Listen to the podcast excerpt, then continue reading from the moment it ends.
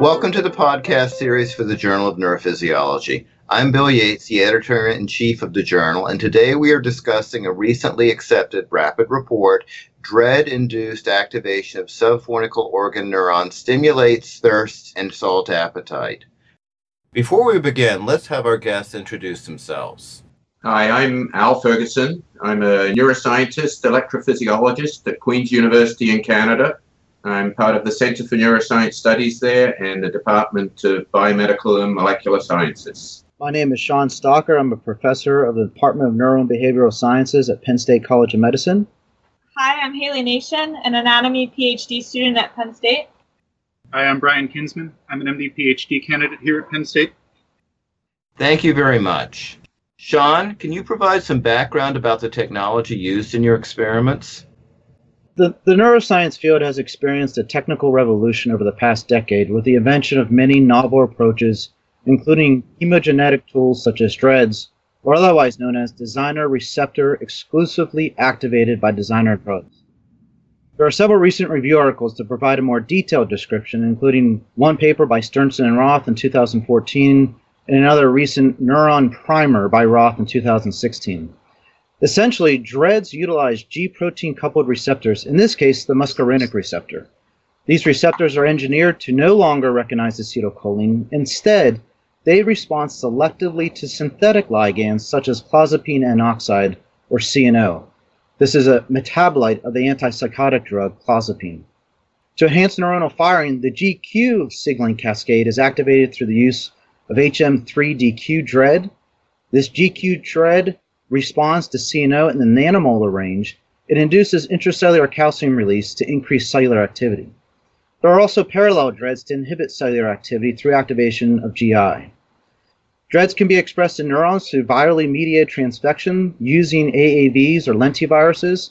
In addition, there are now transgenic mouse lines with DREAD expression guided by Cre recombinase or a tetracycline controlled platform. A unique advantage of the approach is that after expression of the DREAD, neuronal activity can be remotely controlled by injection of CNO without any instrumentation of any kind. By remotely, the CNO compound can be administered acutely by subcutaneous or intraperitoneal injection or chronically through a mini pump or drinking water. In rodents, the compound itself is chemically inert, but readily penetrates into the central nervous system. The timescale itself will depend largely on the dose and peak concentrations, but the approach can be used to produce robust and prolonged excitation or inhibition of cellular activity. Brian, why did you apply this methodology to this line of research, and what are the advantages?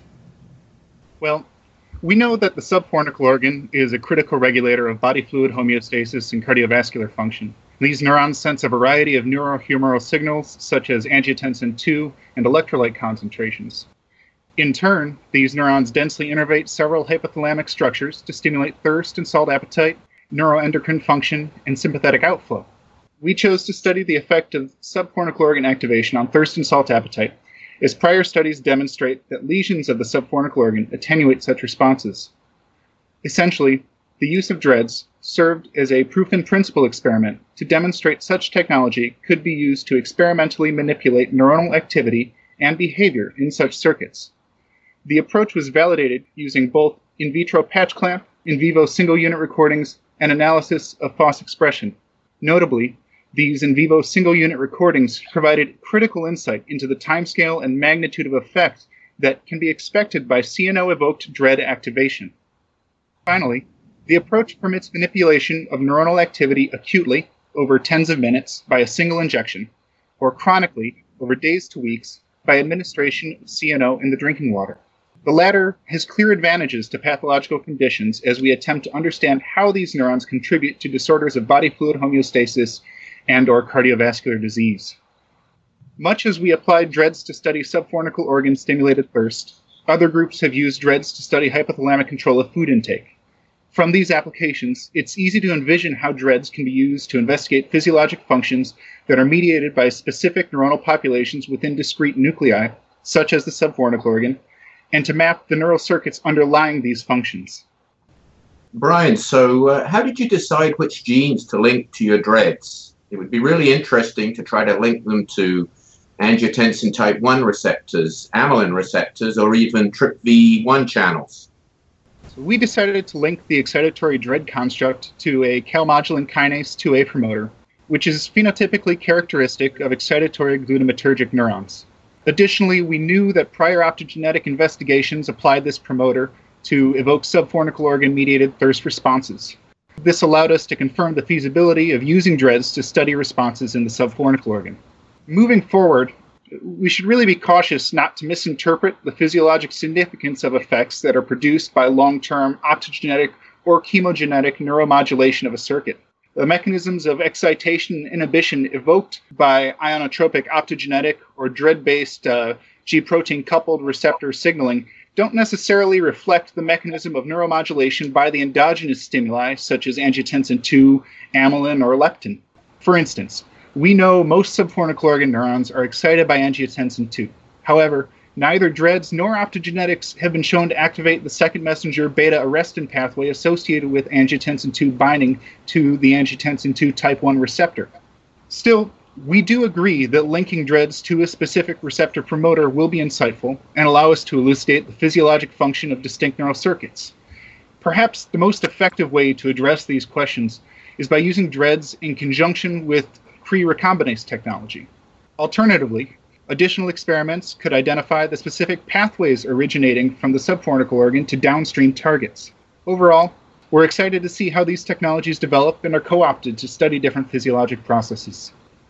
Haley, I was intrigued in reading your paper to see in the discussion that you saw some changes in body weight when DREADS were activated for several days. Do you have any idea of how this might be interpreted? The approximately 1 gram increase in body weight observed during chronic activation of subfornical organ neurons was an unexpected finding. There are several potential explanations for this. First, the increase in body weight may be explained by a positive water balance. CNO treatment doubled 24-hour water intake in mice with DREAD expression in the subfornical organ, and acute CNO treatment activated neurons in the supraoptic and paraventricular nuclei.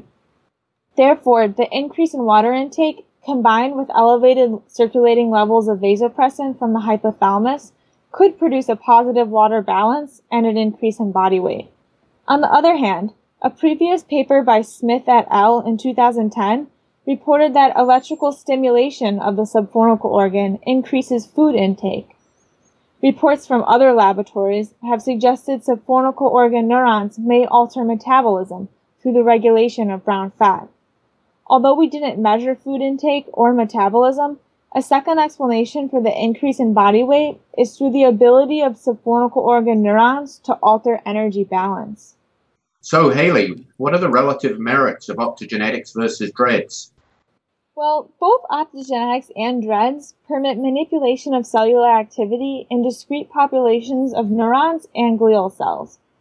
As discussed earlier, DREADS works through the injection and the subsequent binding of a synthetic ligand to a muscarinic receptor, leading to the activation of either GQ or GI signaling pathways. The time course depends on the pharmacokinetics of a synthetic ligand, such as CNO. As highlighted in the current paper, DREADS is useful to remotely influence neuronal excitability over prolonged periods of time and requires no instrumentation. Optogenetics is also a very powerful approach, which involves expression of a light activated or light inhibited ion channel to actively depolarize or hyperpolarize the membrane potential. The kinetics are much faster than DREADS, and so a distinct advantage of optogenetics is its temporal resolution over a millisecond time frame. Optogenetics also permits greater control of neuronal excitability due to the direct opening of ion channels, rather than G protein messenger systems utilized by drugs. However, optogenetics requires instrumentation, including implantation of a fiber optic ferrule or brain cannula and a corresponding laser source. The choice of DREADS versus optogenetics will depend on the experimental paradigm, but both techniques have been validated and are extremely successful in addressing important questions across the entire neuroscience field. Sean, one final question. What are you planning next in this area of research? This is an excellent question, and we believe the possibilities are endless. Some of these possibilities and future directions have already been discussed in this podcast. For example, the combination of DREADS with Cre recombinase technology using transgenic mice or retrograde guided transport of Cre will allow us, as well as other laboratories, to define the contribution of neurochemically distinct population of neurons in the efferent pathways. For example, specifically targeting glutamatergic versus GABAergic neurons within this structure.